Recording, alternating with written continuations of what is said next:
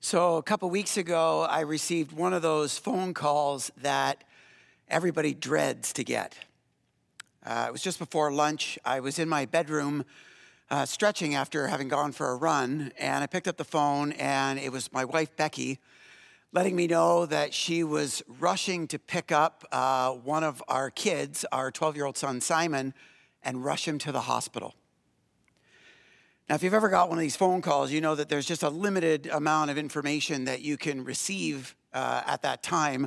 Uh, I had learned that about 15 minutes before the golf camp that he was attending had ended, uh, he had gone down on the driving range to put his ball down on the tee.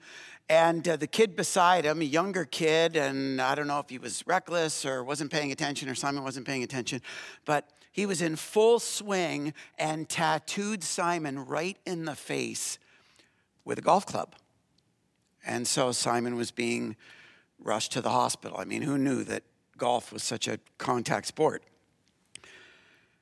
In those moments, though, and in that limited information, you know, I wouldn't have known that uh, Simon was going to be at the hospital for some seven hours that Friday afternoon. Uh, I didn't know that he was going to need five stitches on the outside of his mouth and multiple more dissolvable stitches on the inside of his mouth. I didn't know that he lost two adult teeth, and one of them, the oral surgeon in the Emerge, as well as his family dentist uh, afterward, uh, have tried to salvage. Uh, I didn't know anything. I didn't know if he was concussed. I didn't know if he had a broken jaw. All I knew was that he'd been hit in the face, full steam, with a, with a golf club, and he was being rushed to the hospital. And if you've been in one of those moments before, you know what that feeling is like, don't you? That feeling of being powerless. It's actually a combination, I would say, of two feelings the, the feeling of total lack of control. There's nothing you could have done to, to prevent something like that. And then the feel that the feeling of total lack of capacity. There's there's no resources within you that can fix or, or kind of contribute to the situation. You had no control over it, you have no capacity to influence, and so you're just left to get kind of phone and text updates because you're sitting there having just taken that phone call completely powerless. I know that some of you know what that feels like because some of us feel powerless these days. Some of us feel powerless when it comes to determining our future. Some of us feel powerless at work or, you know, with our business or company when it comes to market forces. Some of us feel powerless in uh, relationships that we find ourselves stuck in that just don't seem to change. Some of us feel powerless in our addiction or habits that we just can't break. And a lot of us, whether we come from a faith based perspective or not, a lot of us will consider in those moments turning to God, believing that if there's anyone who can help us, it's the all powerful, all resourced creator and sustainer of the universe, God Himself. But you know, we look around and we see some people of faith experiencing and exuding this ongoing enjoyment of the power of God in their lives, and others that are struggling to ever find it. And it kind of makes us wonder. I don't know if you've ever thought about this, but I, I, think about this sometimes. It makes us wonder what's the difference between those two kinds of approaches? What's the difference between those two experiences of faith? Well, if you're new here and are joining us, this is the final week, the fifth week uh, in a series we've done through the month of August and now into September uh, called Fruitful uh, trying to figure out how we can experience lives where God is free to bear his fruit through us. Basically, asking what it takes to experience the real difference that God wants to make in real people like you and me. And uh, to anchor our conversation today, if you brought a Bible, you can turn to Romans chapter 8, uh, or if you have a, uh, on, a, on a Bible app or portable device. Uh, we're going to throw it up on the screen, though, in verse 28, because I want to anchor our whole conversation in this one verse written by the Apostle Paul to a first century church in Rome, Romans 8 28. And because it's going to be so fundamental to our discussion today, I, would, I want us all across all of our locations to read this out loud together, okay? So we're going to read this out loud together. You all ready? Here it is Romans 8 28. Here we go. Let's read this together. We know that in all things, God works for the good of those who love him, who have been called according to his purpose. Okay, very good. We know that in all things, God works for the good of those who love him, who have been called according to his purpose. And I want us to just kind of camp out on this for a minute and walk through some of the key phrases so that we understand all of what Paul is trying to say here. Starts out by saying, We know, implying that this is common knowledge to the people that he's writing to, that it's, it's sort of an assumed truth in a life of faith. He says, We know that in all things, meaning that this applies in each and every situation. And he talks about God working. So he, he's referring to this accessing of God's supernatural power. He says God works for the good. God unleashes his power, his power um, for you know, the betterment of things or of people, for favorable results. It says that God works for the good of those who love him, who have been called, basically, people who've exercised faith in him through Jesus Christ. And if you put all that together, it kind of makes you feel like we should know that in any and every situation, the God of the universe wants to pour his power out for favorable results to anyone who puts their trust in him. That's kind of what the verse implies. Until you take it to the very end. And you see this very last caveat that, in a lot of ways, is the whole punch of this little passage, the whole punch of this verse, which is really the condition on which all of the rest of this is true. Where Paul says all of this awesome stuff happens according to God's purpose, according to his purpose, understanding that the God of the universe, you know, since creating the universe and since, you know, developing, creating humanity, and since fallenness and brokenness entered into the world, God has been, you know, purposeful throughout human history in trying to repair that back to his original ideal. What in church circles we call redeeming or restoring the planet and the people of it. Paul is acknowledging that God has a purpose, and he acknowledges that we can all know that in all things, God unleashes his power for favorable results to people of faith according to that purpose that he's been working on since the beginning of time. And that's the big idea this morning. That's the differentiation between a, a, a faith that essentially feels powerless and a faith that is powerful, appreciating that God unleashes his power according to his purpose. That God doles out his resources for his reasons. And if you want to access the power of God, you've got to focus on the purpose of God. That's an important distinction because I think some of us, even some of us eh, eh, who've approach life from a, a perspective of faith. We will approach God for the receipt of his power, um, but for our own purposes. In fact, I think about a friend of mine years ago who started on a faith journey, hadn't come from a church background, and eventually started to give it a try. Uh, actually, got baptized to kind of represent that intent. But shortly after, when his business crumbled and he filed bankruptcy, and then later after that, when uh, he and his wife separated and ultimately divorced because they had kind of had a chronic, sort of loveless, conflict filled relationship, um, he eventually packed it in. And when I talked to him some months later and asked him what was going on, he said, Well, he said, you know, I figure I gave God a chance and he didn't work for me. I gave God a chance and he didn't work for me. And I don't know if you've ever felt that or if you've ever actually articulated that, but if you, if you say that out loud enough times, God didn't work for me, you realize that in saying that, you're kind of betraying the process because in saying God didn't work for me, you're implying that He's supposed to work for you. As if you're the boss, as if you position yourself to be God, and God is like your hired gun. God is your underling who's supposed to work for you. And the relationship between you and God is higher up, where God is to be subservient to your wishes and your desires and your agenda. That's not what Romans 8:28 teaches. That's not what the Bible teaches about accessing the power of God. In fact, if you look at another translation of Romans chapter 8 and verse 28, it says it a little bit more clearly.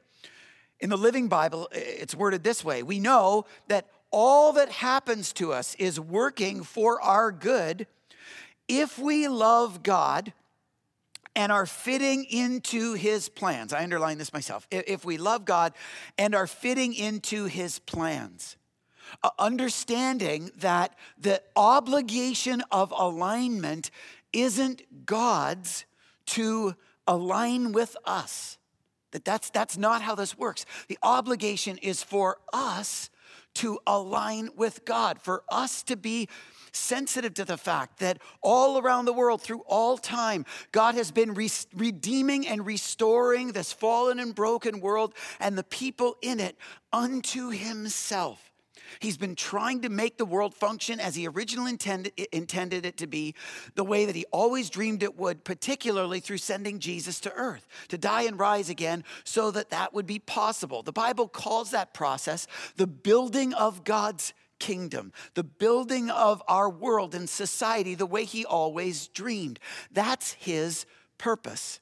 And as you and I are considerate of that purpose, as you and I align with that purpose and are sensitive to wanting to advance that purpose with God, we become agents who can access God's power, as opposed to assuming that we're God and God works for us according to whatever our purpose is and whatever our wishes for his power might be. God's power is unleashed according to God's purposes. He resources things for his reasons. Now, in saying that, I want to just kind of be clear that what I'm not saying is that we can't express things that we want to God. You know, when, when Simon got hit in the face with a golf club, I, I, was feeling certain things. And immediately when I hung up the phone, I was expressing those things to God. That's not trying to be God, that's articulating feelings and you know, heartfelt desires to your spiritual heavenly parent. That's, that's relating to God as God. And, and you know, a number of times in the scriptures, Jesus is quoted as, as encouraging people to pray persistently, promising that God, as the perfect heavenly parent, wants to give his children good gifts, you know, wants to meet our needs, and in often cases, sometimes even our wants. Later on in the New Testament book of James, James writes that sometimes we don't get what we want because we haven't even bothered to ask God for it. That there's, it's not out of bounds to, to ask God for things. When it gets out of bounds is when the things that you want matter more to you than wanting the things that God wants. That's when things shift from you following God and God having authority that you're surrendered to and aligned under versus you being God and God being your kind of vending machine and you know having an expectation where he would work for you. I think there's probably no better example than this, not surprisingly, but in the person of Jesus, who shortly before he gave his life up for the sin of you and me, he spent some time praying to God in preparation. And I don't know if we could ever enter into the headspace of what that must have been like, knowing that your death is imminent and, you know, probably just fearing for all of the anguish and, and and hardship that that was going to involve. But uh, in Matthew 26, it says that his prayer, kind of summarized this way He says, My Father, if it is possible, let this cup of suffering be taken away from me. Yet, I want your will to be done, not mine. Think about that. Father, let this cup of suffering be taken from me. He says basically to God, God, like, I don't want to have to die. And I certainly don't want to have to suffer in the way that I'm going to in this imminent death? Can, can you do something to, to take that away from me? That's what Jesus wanted. That's what any of us would have wanted. It was entirely human.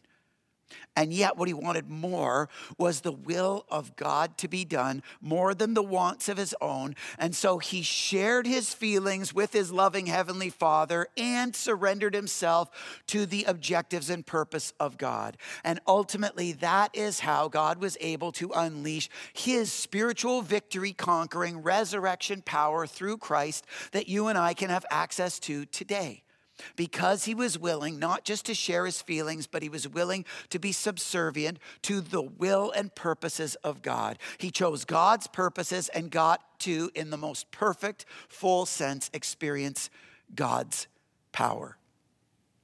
And that's how it works with you and I so long as we're willing to subject ourselves and to be more interested in the purposes of God advancing than our own, we can come to God and plead with Him and pour out our hearts to Him.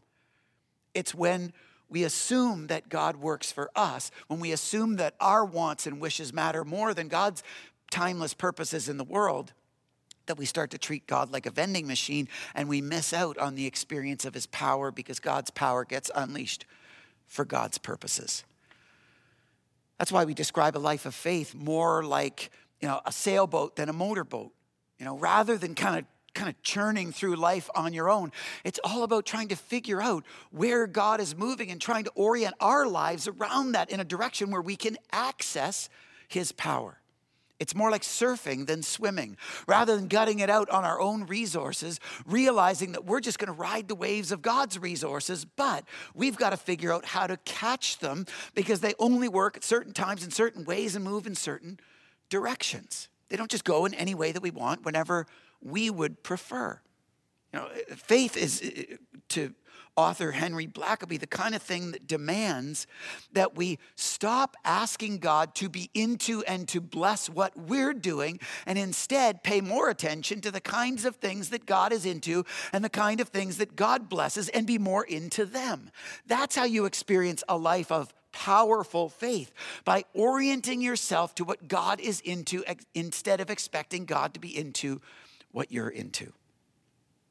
I want to call a bit of a timeout because I, I don't, in describing how that powerful faith works, I, I don't want to appear insensitive or give you the, in, in, give you the sense that God is insensitive to the areas of your life where you most desperately need his power. You know, uh, when I hung up the phone hearing that Simon was getting rushed to the hospital, I didn't take a step back right away. And my first response wasn't to say, Well, God, thanks for this interesting turn of events today. Uh, I'm so excited to see you, what you and your sovereignty have in store for our family today. And I, I'm really grateful that this is so exciting today and, you know, abnormal from our regular summer routine. That, that, wasn't, my, that wasn't my default setting. My default setting was one of fear one of anxiety, one of desperation, one of brokenness for my child, and, you know, just hoping and, and worrying about his future. And I poured that heart out, out to God. That, that's, not, that's not sinning. That's, that's not unnatural. That's just, that's just being human. You're not defying you know, obedience to God by having these kinds of wants. It's, you're not defying being obedient to God by worrying about things. That, that's just being a, a human being, a normal person. But as Jesus teaches about how to live a life of faith in Him. And as He articulates His sensitivity to all the things in our lives that we could be anxious about, at the end of the day, in His most famous sermon He ever preached, He said to try your best not to worry about those things. And instead, in Matthew 6 33, He says this more than anything else, put God's work first and do what He wants.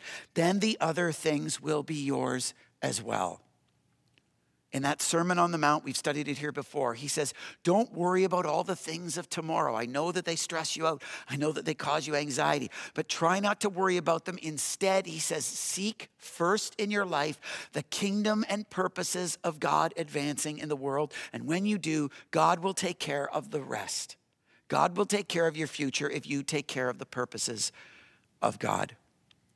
I can't tell you how many times in my own life I've been given kind of up close and personal, you know, front row seats to watch that happen. And I've been thinking about that even recently uh, with the one, one of the groups of people that I work with very closely, our church's board of elders. It's a volunteer group that uh, plays a governance function, providing oversight to our entire ministry across our location. And the the six, seven, eight, depending on you know which year we're in, the, the group of volunteer elders uh, serve as the collective group that are essentially my boss. And so they have that uh, unfavorable responsibility of, of dealing with me on a regular basis. But in the last couple of years, uh, we've had a, a, very interesting and frankly a very challenging go because two of our elders have been navigating cancer diagnoses, uh, one with lymphoma and one with melanoma. And uh, for sure, uh, as regular people like you and me, they've really wanted to be healed.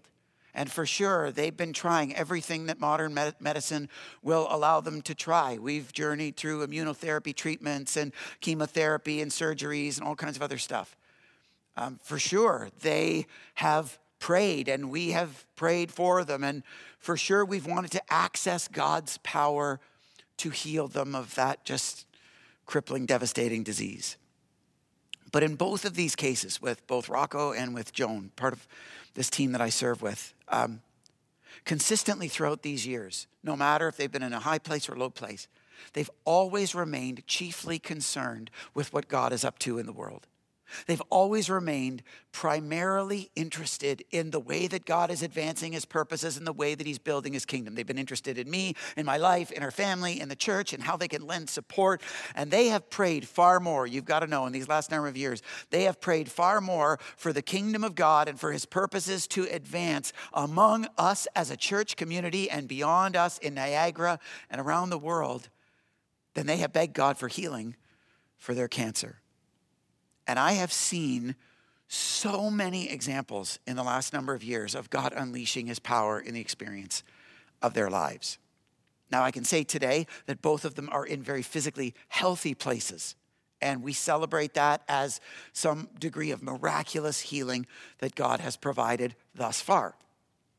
But in addition to that, I've seen the power of God unleash in their lives in so many other ways. It's brought them closer to God and given them a more palpable sense of His presence and His love for them. It's brought them closer in relationship to those that they care about. It's sharpened their priority and their focus and, and the things that they care about in life. It's given them an experience of his strength and comfort that has tr- transcended beyond their understanding. It's given them opportunity for conversation to affect other people and to have impact and legacy that they otherwise never would. And I would say in both of their cases that they've experienced more of God's power in the last number of years than they'd ever experienced in their life before. Even as they've faced the fear and anxiety of something so harsh as a cancer diagnosis. And so I share that, not trying to be insensitive to all of the ways that you and I can feel powerless and desperately want to cry out to receive God's power in our lives. I don't want to be insensitive to that, but I want to appreciate that, that it is possible to take a step back and to not worry about tomorrow primarily, but instead to seek first the kingdom of God and his righteousness in and through your life and to watch God take care of the rest. In fact, I've been amazed. You know, Joan Hyatt has become known in our circles for praying this one prayer, and throughout her whole journey with uh, cancer, it's never changed. She's always praying consistently God, get us, make sure that we're in your will and out of your way. God, get us in your will and out of your way, in your will and out of your way. And that sounds an awful lot like that prayer of Jesus that says, Take this cup of suffering from me, yet I want your will, not mine. That's how a powerful faith works in your life and in mine. So I'm wondering in those ways where you feel most powerless, where you want to cry out to God for Him to pour His supernatural, transforming, you know, sovereign, all capacity power in your life.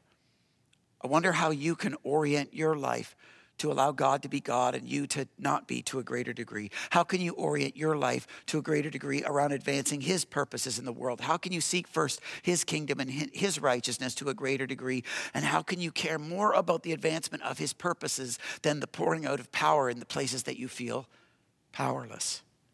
Right? Can you get into His will and out of His way to a greater degree in those areas? I would wonder. You know, there are some of us who are anxious today about uncertain futures. And we've tried all kinds of different avenues and just haven't seemed to been able to open the doors that we would like to see opened. And we've been begging God to make our future clear. And I'm wondering instead what a shift in perspective would do if instead we focused on investing the very best of the rest of our lives into what we know God is up to in the world and lent excuse me, lent our gifts and our passions and our talents and our time and energy to the things that God is up to in the world and allowed ourselves to become a greater part of the story God's telling so that He can tell a greater, clearer, more powerful story with our lives. Have you ever thought that maybe that might be the way to allow God to guide your future in the way that you've always hoped? There are some of us who are desperate to experience God's power in our financial situations. And I wonder, you know, with that shift in perspective, you know, what it would look like for us to try first things first to be more faithful and vigilant and diligent with the resource that resources that God has entrusted to us. You know, being faithful to follow the biblical patterns that He's laid out for stewardship and generosity and giving to Him and giving to others what He intends. There's actually a, a, verse in the Old Testament the book of Malachi, where God actually dares his people to take him up on that challenge. He dares them to be faithful to him. In fact, he calls it not robbing him of the portion of what he's entrusted to people that he's actually due. He calls it a tithe. And he dares them to give that back to him. And he says, Trust me in this and see. You can read this in Malachi chapter 3. See if I won't open the windows of heaven for you he dares people to trust him enough to obey him in that way to allow him to unleash power that they've never experienced before. Some of us are stuck in painful, dysfunctional ruts in relationships, and we've just been begging God to maneuver the circumstances differently or to change the other person. And I wonder what it would look like in getting more on board the purposes that God has in the world to take a look at what God might want to do in you and instead of begging God to change everything around you, ask God what He might want to illuminate and change in you. And I wonder how fast He could unleash His restorative, transforming power if you gave Him the freedom and openness to start with you in those relational dynamics. I know that there are some of us who are ravaged by addictions and habits that we just can't break, and we're desperate for God's power outside of our own capacity. And I wonder if we could get to the place in understanding what God is up to in the world and how He wants to work, where we could be honest, not just with Him, but we could be honest in reaching out to other people and confessing that and inviting others in so that God can work through other people and surround us with the kind of external supports beyond ourselves that will give us what we, we would need to have what it takes to actually experience the freedom that God intends for us to experience. Are there ways that you and I can allow God to be God to a greater degree and can orient ourselves to His will and get out of His way, no matter what it is that our hearts long for in experiencing more of His power? By caring more about His purposes and the advancement of His kingdom in the world, trusting that His power unleashes for His purposes, that God resources for His reasons aside from preparing for this morning, I've been reflecting a lot on uh, this whole idea of the incredible power of God, uh, especially in these last number of weeks. Friday was the 1st of September. I know that that freaks all of us out who are uh, afraid to get into back to school mode, but uh, September 1st is kind of a special day, especially this one. This September 1st uh, marked the 20 year anniversary of uh, myself and Mike Kraus coming to work here. And uh, Friday night, Krista and Becky actually took us out for dinner, and it's kind of weird because our spouses were sort of allowing us to celebrate our anniversary, and they kind of watched and engaged with us, and we just had a real great time together. But if you don't know the history, you know, our, our church was founded in 1980 with a vision of doing church a little bit differently in a way that the founding family's kids would engage. And the idea or the intent was that you know, through doing church a bit differently, the kids of the founding families would grow up knowing and loving and wanting to serve Christ with their, with their lives. That was sort of the, the founding motivation. Fast forward about 15 years into the mid 90s when our pastor was retiring. And rather than look for another seasoned veteran, the leadership of the church at that time was looking around and realizing that they were all in a stage of life where they were trying to basically do the same things. They were trying to hand their family businesses over to the next generation, they were trying to give the keys of their businesses over to their children. And uh, so I understand the conversation went as they looked in their private lives and realized that that was option A for all of them. They wondered whether that might be option A for them as a church. And so they began a formal process of doing just that, of handing the keys of this family business of the church over to the next generation, starting in the mid 90s with Chris Fowler, and then a couple years later on September 1st, 1997, with Mike Kraus and myself. And, uh, you know, as they say, I guess the, the rest is history, but I, I've really been in a reflective place lately, just kind of taking a step back and realizing, among other things, and if, you can make Vision Day next Sunday for our fall September launch and, and kickoff. Uh, we're going to talk about this a lot more next Sunday, and it's going to be a really, really fantastic uh, launch morning. So I hope that you'll bring friends and family and that you won't miss it. But we're going to talk about more of it next week. Suffice to say, I've been thinking a lot about the fact that there is no good reason why a handful of 20 somethings with absolutely zero theological training at the time, no real formal leadership experience, you know, all unmarried, virtually no life experience, should have ever been able to be part of what God has been able to do among us in these past two decades and the amazing stuff that He's given us the opportunity to experience in our own lives and through us in the lives of our community. And I've just, as I've been reflecting, I've been taking a step back, just marveling at, you know, as it says in Romans 8 28, how incredibly faithful God is to work for the good of those who will trust and love Him according to His purpose, if, if you and I are willing to care about the one thing that God cares about on planet Earth. You know, the building of his church, the advancing of his kingdom, and the redeeming and restoring of fallen and broken people back into his image. I hope that you and I can have confidence that, you know, that same power that was, you know, universe creating and sea parting and wall crumbling and dead to life raising, water to wine turning, 5,000 feeding, you know, leper healing, all of that power is waiting to be unleashed in your life and mine and in ours together all the time consistently for favorable results.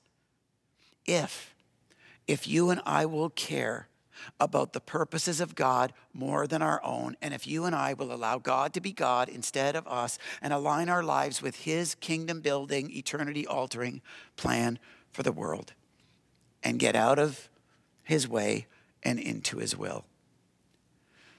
In those areas in your life when you are desperate to experience a greater degree of power, can you make those choices to experience a powerful faith in God in your life moving forward. Let's pray together. Well, God, I'm particularly thankful, especially on a, a morning like this, for the incredible, consistent faithfulness with which you dole out your extraordinary power in very ordinary lives like mine and like ours. I just want to praise you and pause to reflect on that and and give you all the credit and glory uh, for all the ways that you do that. God, there are so many ways that we are desperate to see your power more realized in each of our lives and even in our church together. I pray that as we beg you for those, that we would understand how your power gets unleashed and that you would give us the spiritual eyes to see how we can not just take a step back, but how we can orient ourselves to your plan and purposes for the world to a greater degree, what that can look like especially in those ways where we need your power, and that we can make those changes, that we can rejig those sails in our lives to get out of your way and into your will so that we can access your supernatural, eternity altering, transforming power to a greater degree. And I pray that as we do and as we experience your faithfulness to allow us to enjoy that power, I pray that we would be quicker and quicker to give you the credit and the glory for doing what only you can. I pray that as a church community, we would testify to your awesome power to our friends and family and those around us, that they could see how good and awesome you are. Thanks for your faithfulness to do that. We look forward to watching you work personally and together as a family in the days and weeks to come. We love you and we thank you. In Jesus' name we pray. Amen.